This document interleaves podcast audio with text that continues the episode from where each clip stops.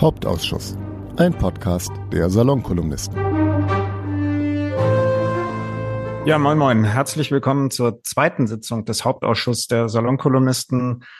Ähm, David, Richard, äh, Sie kennen die beiden, David Harnasch und Richard Volkmann. Wir haben zweitausendsechzehn die Salonkolumnisten gestartet. Äh, das war die Zeit, als Trump gewählt wurde. Da wurde uns gemeinsam auch äh, etwas mulmig äh, und wir hatten das dringende Bedürfnis, uns von so einigen Liberalen und Konservativen abzugrenzen, die sich damals jedenfalls noch am Beginn eines bemerkenswerten Drifts befanden, den sie bis heute eigentlich ganz gut äh, performt haben.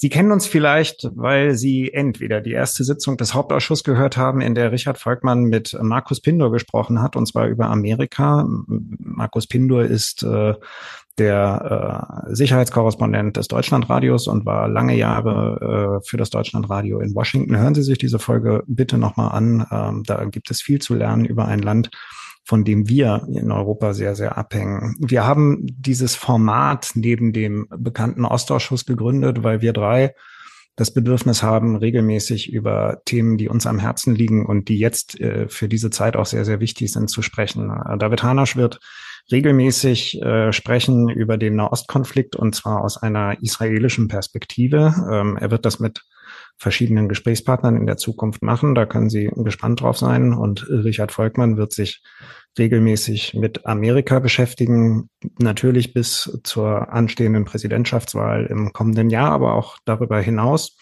Und ich habe mir vorgenommen, mich mit äh, wechselnden Gesprächspartnern über die Frage zu unterhalten, wann und wie eigentlich Deutschland äh, sowas wie die Aufarbeitung äh, der gescheiterten außenpolitischen Ansätze der vergangenen drei Jahrzehnte ähm, angehen will und was eigentlich aus der Zeitenwende werden soll. Diese Sitzung findet statt am Mittwoch, elfter Oktober. Es ist ungefähr einundzwanzig Uhr. Und diese zweite Sitzung des Hauptausschusses, die jetzt beginnt, äh, startet leider wegen eines schrecklichen Anlasses.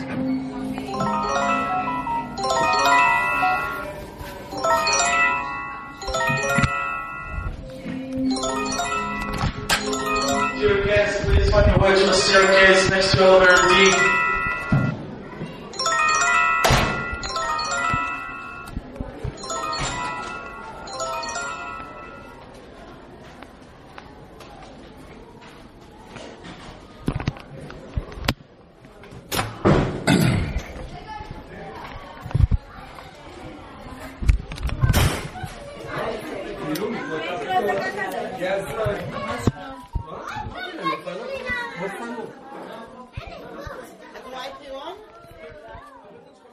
Ja, das ist sehr bedrückend und äh, sehr, sehr eindrücklich. David, so viel darf ich sagen, du bist in Tel Aviv. Was hören wir da? Wann wurde das aufgezeichnet?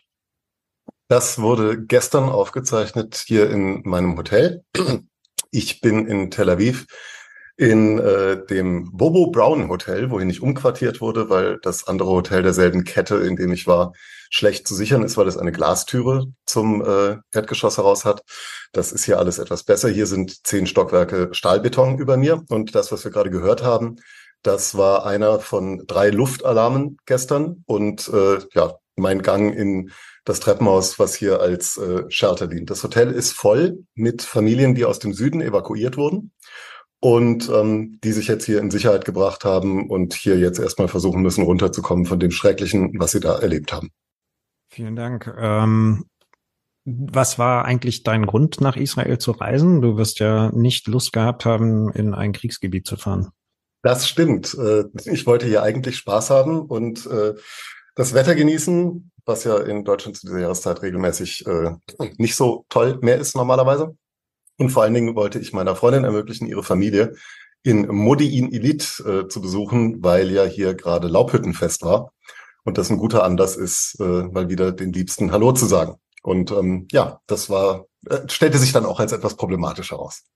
Darauf werden wir noch kommen. Ähm, du bist sehr, sehr häufig in Israel. Ähm, du bist auch, äh, du hast auch schon schon äh, kriegerische Situationen oder Lagen äh, erlebt. Was ist diesmal anders?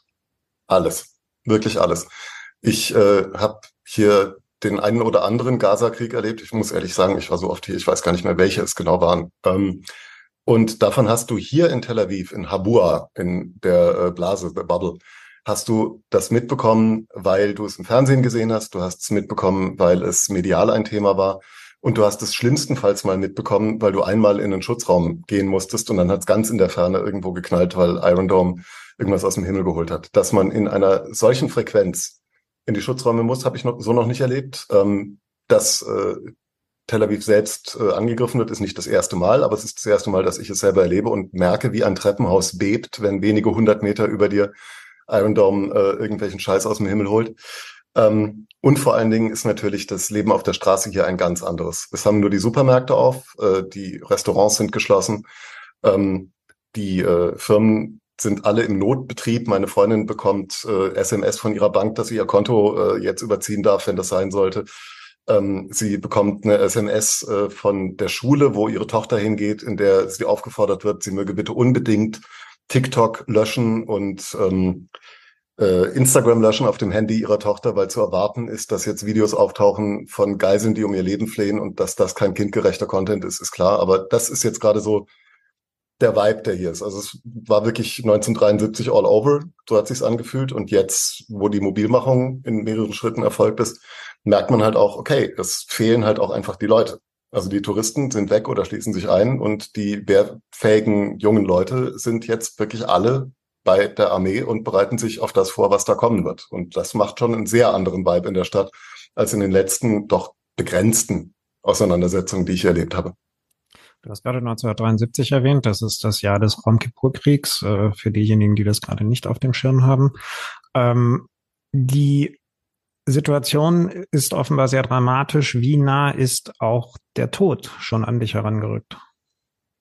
Ähm, bis gestern konnte ich sagen, in der privilegierten Situation gewesen zu sein, dass es niemanden aus dem näheren Umkreis getroffen hat. Das kann ich heute leider nicht mehr sagen. Es ist die Ex-Ehefrau eines Bekannten äh, identifiziert worden als eines der Todesopfer der Attacke auf das Festival. Die hinterlässt drei Kinder.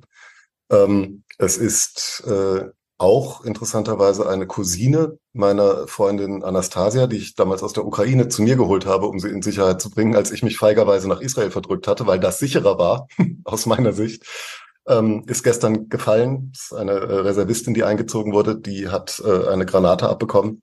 Also inzwischen äh, häufen sich auch die äh, um eine Ecke rum Meldungen von Menschen, die einfach gestorben sind. Und um eine Ecke rum, ich meine, ich kenne ein paar Israelis, aber ich lebe hier ja nicht. Ich verbringe hier häufig Zeit und so, aber ähm, also wenn ich drei Leute um eine Ecke rum kenne, kannst du dir in etwa vorstellen, wie das einem normalen Israeli geht.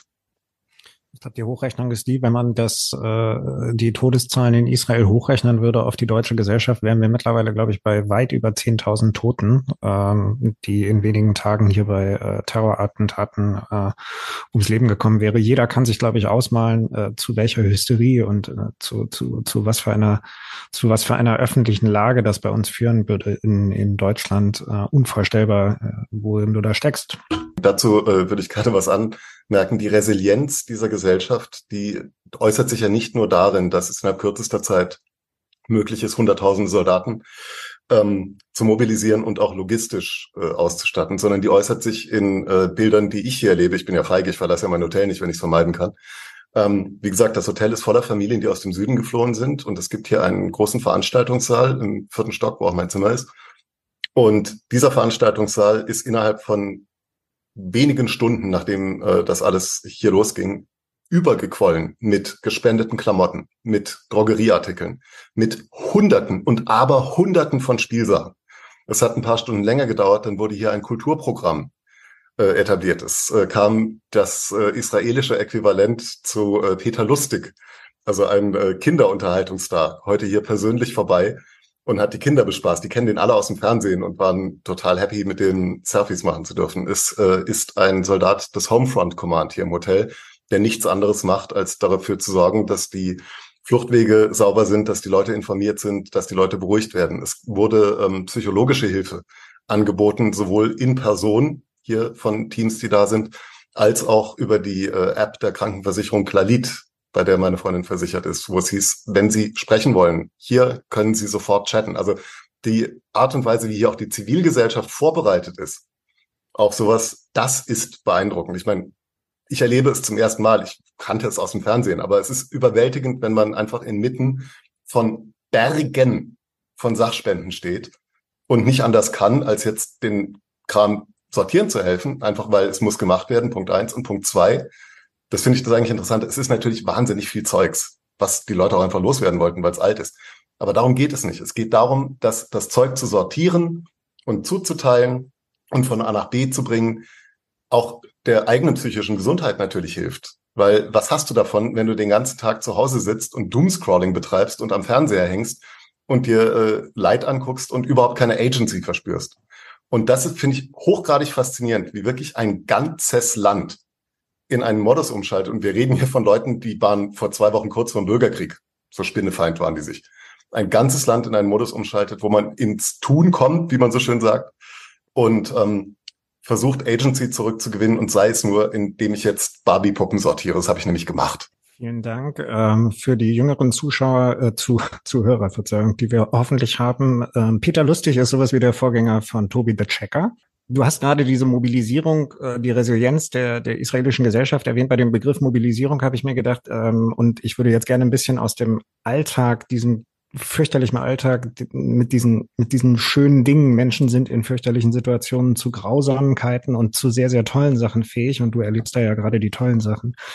Ähm, wechseln auf die, auf die globale Ebene. Ähm, mobilisiert hat äh, Amerika den größten Flugzeugträger der Welt. Der liegt jetzt bei euch vor der Haustür.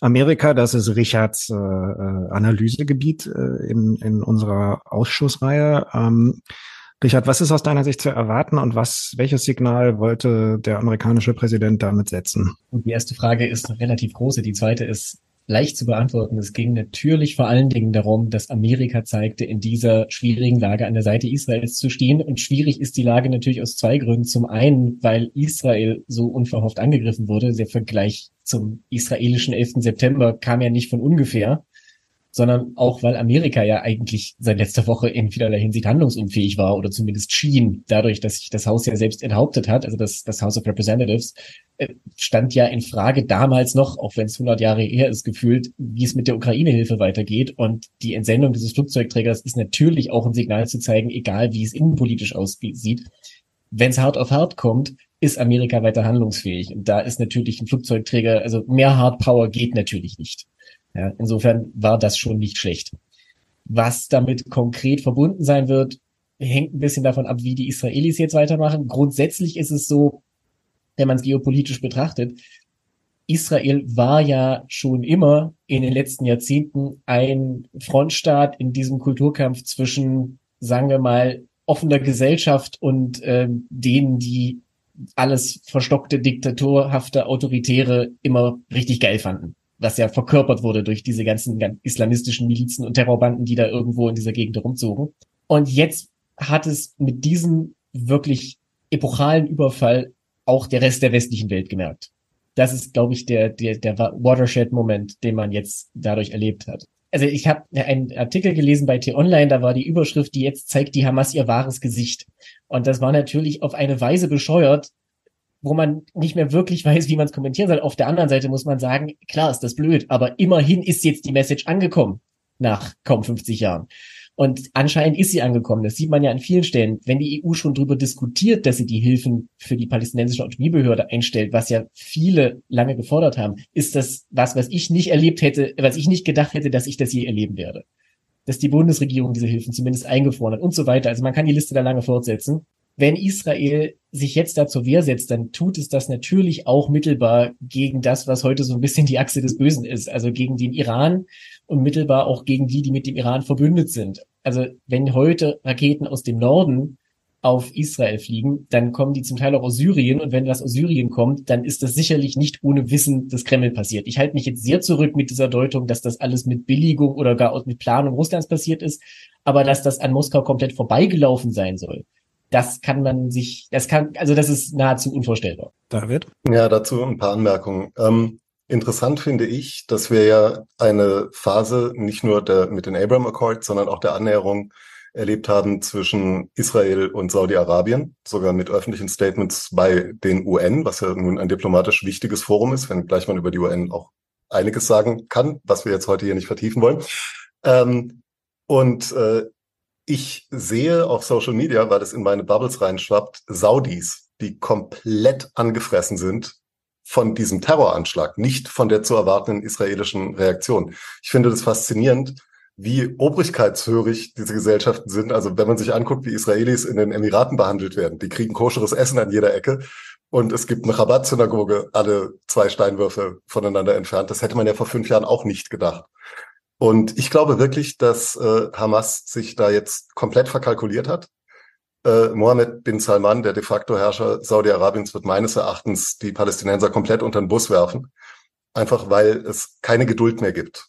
Und weil all diese, in Anführungszeichen, verbündeten Länder, die ja die Palästinenser, die bei ihnen als Flüchtlinge oder Gastarbeiter oder wie auch immer ansässig sind, auch wie den letzten Dreck behandeln, muss man auch mal ehrlicherweise sagen, ähm, auch einfach keine Geduld mehr haben und selber Erfahrung haben mit Terror aus islamistischer Ecke. Das ist nicht nur äh, der Rest der Welt, der hiervon überrascht wurde, sondern ganz offensichtlich äh, auch Israel selbst. Und das wird natürlich aufgearbeitet werden und da werden politisch Köpfe rollen. Gibt ja jetzt schon auch die, An- die Vergleiche zu neunzehnhundertdreiundsiebzig logischerweise und auch nach dem Jom-Kippur-Krieg kam es ja zu einer politischen Zäsur in Israel und das, die allgemeine Erwartung von allem, was ich lese und höre, ist, dass das jetzt ähnlich sein wird.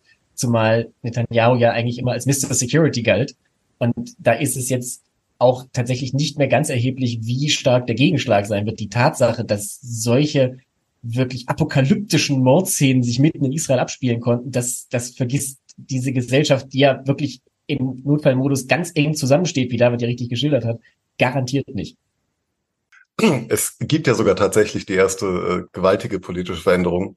Seit heute gibt es ein, äh, eine Regierung der nationalen Einheit. Die beiden größten Oppositionsparteien haben angeboten, äh, jetzt für die Dauer des Krieges mit äh, in die Koalition einzusteigen. Und äh, das ist ja im Grunde genommen das, was auch neunzig, nein, nicht neunzig Prozent, aber siebzig Prozent der Israelis sich in den letzten Wochen und Monaten der internen Teilung und des internen Streits gewünscht haben. Also die Mehrheit, die bei der Wahl für Bibis ursprüngliche Koalition zustande kam. Da sind etliche Likudniks drunter, da sind sogar Leute drunter, die Smotrich und Ben-Gvir, also die beiden Rechtsaußen, äh, gewählt haben, die eben nicht diesen Streit über die Justizreform wollten, wenngleich hier eine große Einigkeit besteht, dass es eine Justizreform braucht, aber dass die gemäßigt sein muss und dass die von einer breiten Mehrheit getragen sein muss. Und das ist ja innenpolitisch gesehen dadurch jetzt möglich geworden. Also da hat sich ja schon viel getan. Natürlich wird Bibi seinen Hut nehmen müssen, mittelfristig, aber jetzt müssen wir erstmal einen Krieg gewinnen. Okay. Was man bei all dem natürlich auch nicht vergessen darf, es gibt ja jetzt schon die Deutung, die ich jetzt ausdrücklich nicht abschließend bewerten möchte, die aber sich natürlich bis zum gewissen Grad aufdrängt, dass die extreme innenpolitische Polarisierung und auch der Umgang der bisherigen Regierung mit der Armee, der ja in einer Weise teilweise abschätzig und zurückweisend war, wie man das in Israel zu Recht nicht gewohnt war, mit dafür verantwortlich war, dass das passieren konnte, was jetzt passiert ist. Das ist sicherlich nicht der einzige Grund und es gab auch noch strategische Versäumnisse, aber die Tatsache, dass natürlich die Armee Teil einer politischen Auseinandersetzung wurde, hat eine Schwächung herbeigeführt. Das ist nicht wegzudiskutieren und auch das ist den Israelis, die ja alle sehr nah an der Armee dran sind, nicht entgangen. Und auch das wird in die politische Bewertung einfließen. Redet ihr jetzt über Intelligence Failures? Es kommt drauf an, wen du fragst. Also ich meine, es gab ehemalige Chiefs of Staff, die gesagt haben, im Prinzip hat man sich einfach falsch vorbereitet, weil man dachte, der, der nächste Krieg oder die nächste Auseinandersetzung ist im Westjordanland. Und das war ja auch nicht völlig abwegig. Ich meine, im Grunde droht ja nach wie vor so eine Art Drei-Fronten-Krieg. In, wenn, wenn, also Gaza haben wir schon, der Norden kommt peu à peu dazu und wenn äh, im Westjordanland es noch zu so einer Art Intifada-ähnlichen Situation kommt, dann shit's gonna hit the fan. Dazu muss man allerdings verschiedene Sachen sagen. Also erstens mal Intelligence Failure, absolut, natürlich. Man hat sich äh, viel zu sehr auf Technik verlassen an der Grenze zu Gaza. Die war allerdings auch understaffed, also da waren einfach zu wenige Soldaten und das ist das, was hier intern auch die große Diskussion ist. Du hörst Leute im Fernsehen schildern, ja, wir wissen, dass das da im Süden unsicher ist, aber wir wussten bis zum äh, Samstag auch, dass wenn es hier knallt, die Armee sofort da ist. Und sie war halt stundenlang nicht da. Und ich höre aus gut informierten Kreisen, es kann sich aber als falsch erweisen, und die Untersuchungskommission hat ja ihre Arbeit noch nicht mal begonnen, dass äh, Einheiten abgezogen wurden in Brigadestärke von der äh, vom Gaza Envelope, wie es hier heißt, um in der Westbank sich darauf vorzubereiten, dass es dort knallen kann. Und das hat natürlich auch einen politischen Grund, denn äh, Ben-Gvir wird natürlich auch im Süden gewählt, aber wird natürlich hauptsächlich in der Westbank gewählt. Und äh, er liefert also seinen Wählern wie bestellt die Sicherheit, die die dort wollten. Aber das hatte halt auch einen logischen, einen logischen Preis. Und es ist auch inzwischen klar, wie beratungsresistent diese Regierung gegen alles ist, was ihr aus der Armee angetragen wird. Die Armee ist ja hochkompetent nach wie vor.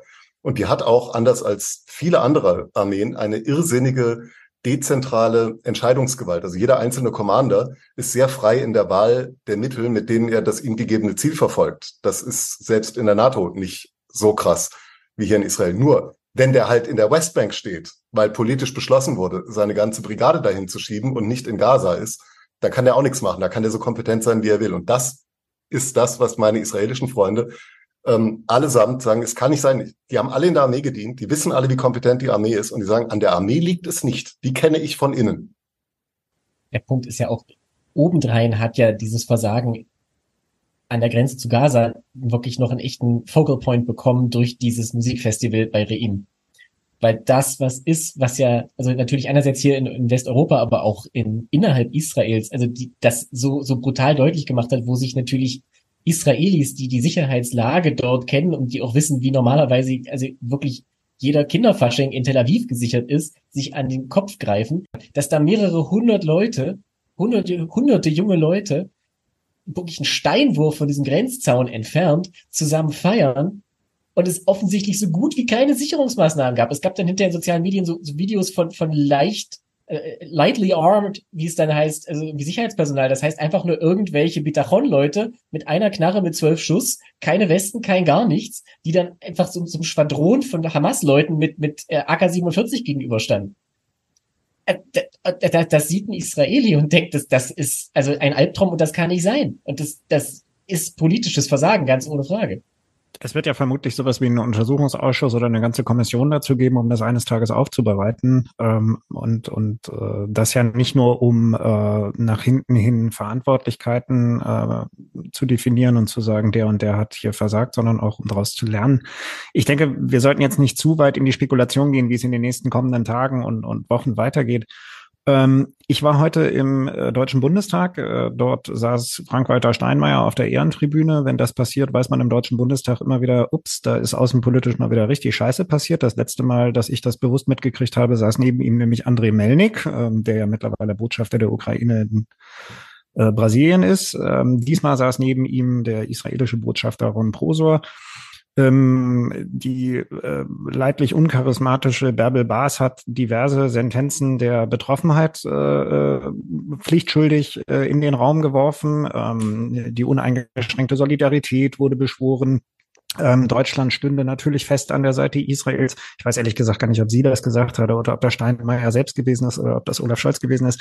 Wir kennen ja all diese Sätze und man sitzt dann immer daneben und denkt sich so, was heißt denn das jetzt eigentlich? Also ähm, wir haben ja ähm, außer einer Trinkwasseraufbereitungsanlage nicht so irrsinnig viel zu liefern. David, du meldest dich gerade ganz wild. Äh, du möchtest wissen, was das heißt. Du kannst uns sagen, was das heißt, wenn die Deutschen von unverbrüchlicher Solidarität sprechen. Ich mache da jetzt, ich mache da jetzt einen Price-Tag dran und sage, das heißt, zwei Heron-Drohnen, die wir geleast haben und an denen hier in Israel deutsche Soldaten ausgebildet werden, äh, werden jetzt den Israelis zur Verfügung gestellt für alles, was sie jetzt damit vorhaben. Ja, und sonst haben wir ja auch nicht so viel, was wir anbieten können, muss man ja ehrlicherweise sagen. Nee, und blöderweise sind wir aber immerhin äh, der mächtigste Staat in der Europäischen Union, der ja äh, im Nahen Osten, glaube ich, sowieso schon vor vielen Jahren irgendwie ist. Also, oder anders gesagt, wir hatten ja immer die Idee, Osteuropa, das kriegen wir schon irgendwie hin. Ja, wir gucken neokolonial auf den Raum zwischen Russland und uns und machen mit den Russen Frieden und äh, sorgen auch dafür, dass die Russen all ihre bösen Gedanken gegenüber diesem von uns neokolonial empfundenen Raum empfinden, weil in unserer Überschätzung der Einflussmöglichkeiten auf die und auch dem, dem systematischen Unterschätzen der Entschlossenheit von denen, ja, wir wissen, was dabei rausgekommen ist, hat nur so mittel geklappt. äh, ich hatte das Gefühl, ehrlich gesagt, dass, dass, dass wir da immerhin ja in der Lage gewesen sind, überhaupt ein Interesse zu definieren. Und wir haben dann eine grottenfalsche Strategie gewählt, die, die einfach nicht geklappt hat. Aber ich habe... Kann es sein, dass Deutschland den Nahen Osten als strategisches Gebiet oder als, als Gebiet, in dem wir Interessen haben, sowieso schon lange aufgegeben hat? Also die Deutschland und strategische Ziele im Nahen Osten, das war eigentlich immer was, zumindest zu meinen Lebzeiten, wo man immer nur Reis ausnehmen konnte, wenn davon die Rede war. Von daher muss ich sagen, ähm, strategische Ziele hieß ja dann meistens eine Friedensordnung, die nur in den Köpfen deutscher Außenpolitiker existierte und in irgendeiner Form immer so ein bisschen auch Appeasement mit den umgebenden Reg- äh, Ländern von Israel, insbesondere Iran. Äh, und da ist der eben erwähnte Herr Steinmeier, heute Bundespräsident, ja nun ganz vorne mit dabei gewesen. Von daher muss ich sagen, also es ist gut und schön und richtig, wenn jetzt natürlich die Staatsräson beschworen und teilweise, egal in welcher kleinen Form, auch praktisch gelebt wird, wie es heute so schrecklich heißt. Aber lange Zeit konnte man ja wirklich Gott froh sein, wenn Deutschland da keine strategischen Ziele verfolgte oder definierte. Naja, eine Sache hat Deutschland ja durchaus äh, gemacht, und zwar keine strategischen, aber immerhin taktische Ziele verfolgt. Und da war Deutschland so erfolglos nicht. Gilad Shalit wäre nicht frei ohne die Vermittlung äh, des B N D. Das kann unter Umständen, wenn hier ganz, ganz, ganz viel Wasser den Jordan runtergeflossen ist und leider auch Blut ins Mittelmeer, durchaus äh, etwas sein, wo Deutschland sich positiv einbringen kann. Aber von strategischen Zielen sehe ich hier gar nichts. Ich hatte, wie es der Zufall so will, am Montag ein Gespräch mit äh, Gerhard Konrad. Das war genau der B N D, an der Gilad Shalit freigekriegt hat. Und äh, wenn man mit dem über die Frage redet, ob äh, die Deutschen in der Lage sind, strategische Ziele zu verfolgen, naja, oh je. Ähm, ich kann da aber nicht zu sehr ins Detail gehen.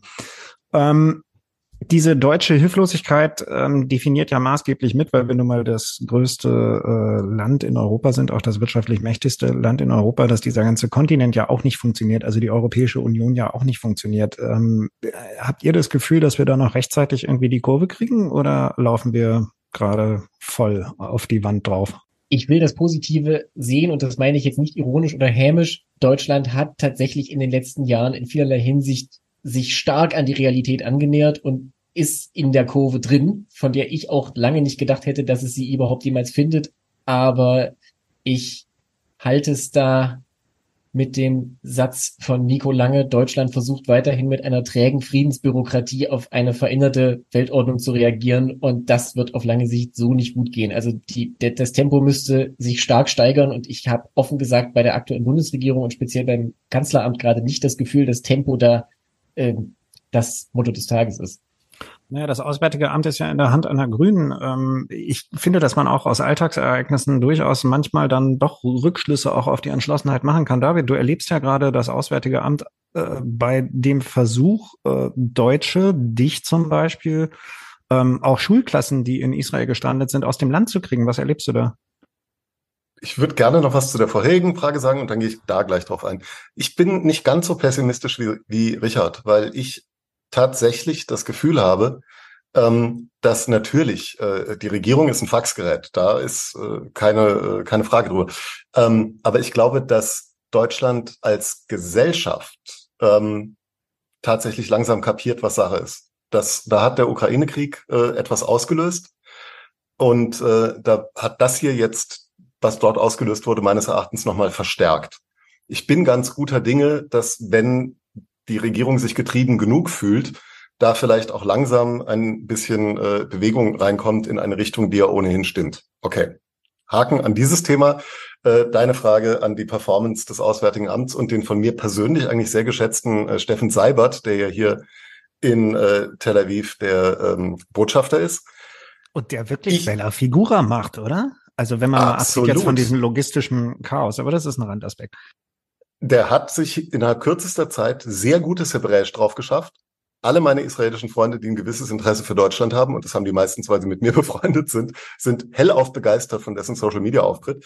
Ich bin es gerade heute eher weniger, ähm, weil ich äh, erstens selber äh, natürlich zu den Leuten gehöre, die hier jetzt gerne weg wollen würden, nicht aus Mangel an Solidarität, sondern weil ich nutzlos bin. Ich kann keine Waffe bedienen, ich stehe im Weg rum. Im besten Fall, im schlechtesten Fall brauche ich medizinische Versorgung, die jemand anders dringender braucht.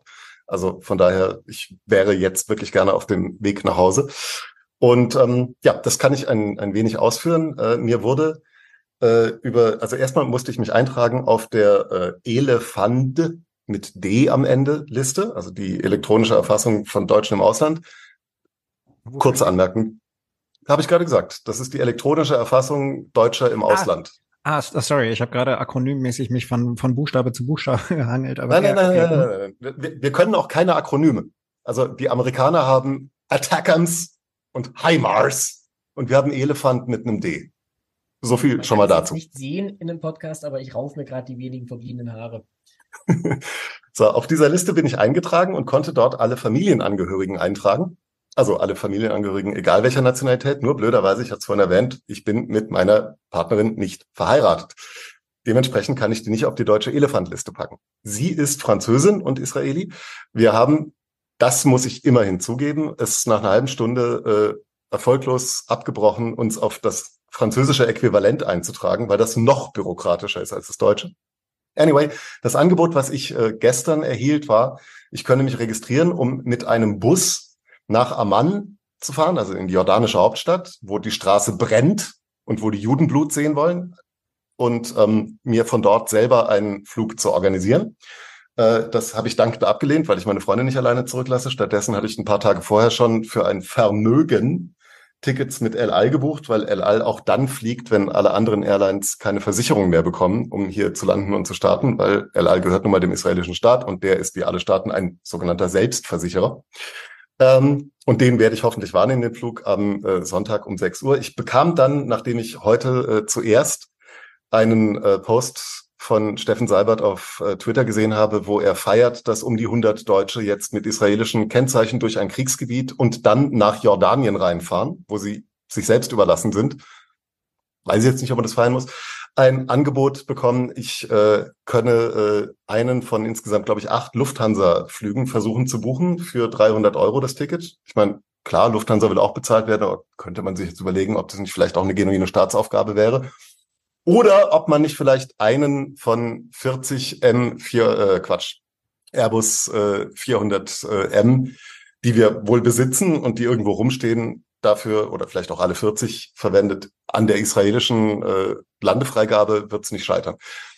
Also es ist ein totales Desaster. Es ist auch kommunikativ das Hinterletzte. Wer sich amüsieren möchte, der gucke bitte auf den äh, Internet-Account von Steffen Seibert und lese die Kommentare unter den letzten paar Posts. Und äh, wer wissen will, welche Nummer er anrufen muss, um äh, einen dieser überteuerten Lufthansa-Flüge zu bekommen, wende sich an mich privat. Meine Direct-Messages sind, op- sind offen.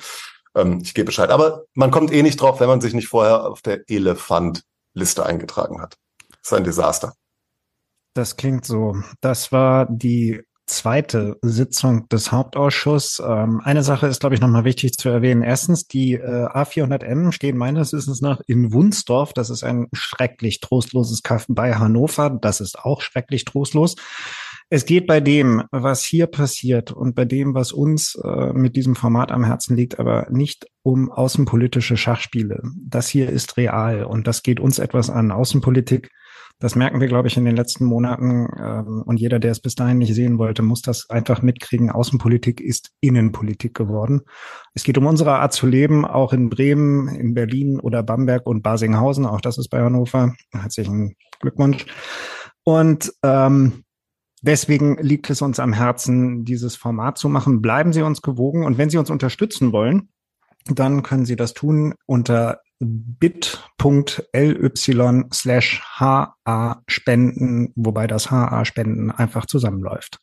Vielen, vielen Dank und äh, wir hören uns die Tage. Bis dahin, stay safe, David. Dankeschön. Mich finden Sie auf Twitter und auch Blue Sky unter Senior David.